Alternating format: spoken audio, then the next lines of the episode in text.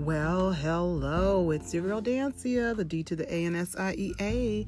I'm so happy that you decided to join me today. All right, let's get right into it. We're still on Second Chronicles 7 14. Second Chronicles 7 14.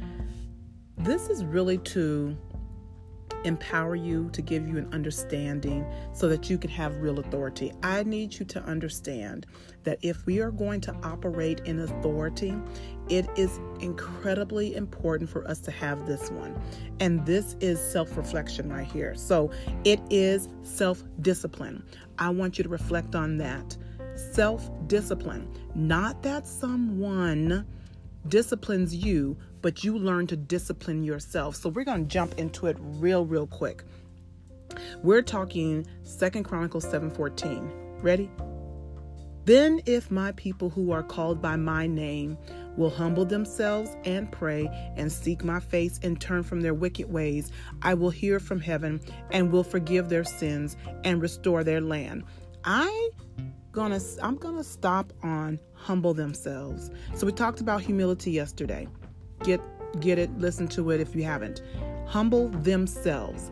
This means that we have to have enough oomph, enough courage, enough reflection upon ourselves and where we are in order to do it for ourselves. This is not someone coming in and telling us what to do.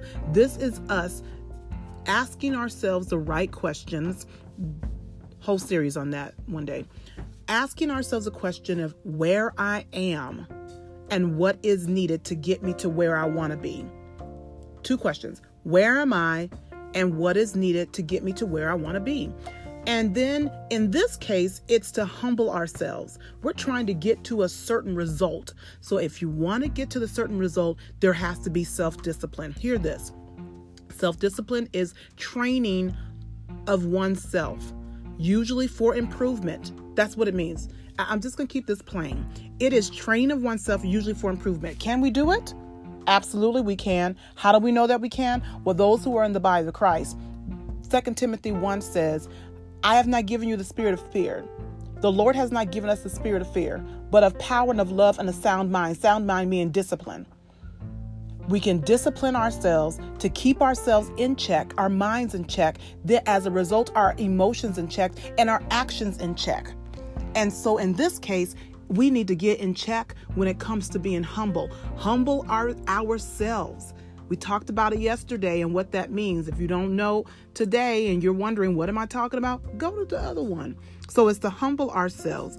And when we humble ourselves, we are disciplined in getting a certain um, emotion, certain actions, um, certain thinking in check so that we can get to the right result. So let's pray. Father, we thank you. We thank you, oh God, that we have self discipline. We have a sound mind. When we discipline ourselves, we train ourselves, God. We do this over and over again, Father. And you help us, God, to have the right habits and we pray right now in the name of Jesus that we are humbling ourselves. We are doing the things that are necessary, that no one from the outside has to do it. But God, we know to do it. And we are self reflecting upon what we need to do in order to get the right results. So, in the name of Jesus, I thank you, Lord, and I glorify you that we have self discipline. Help us through this and navigate through this and to be consistent with it. In Jesus' name, amen.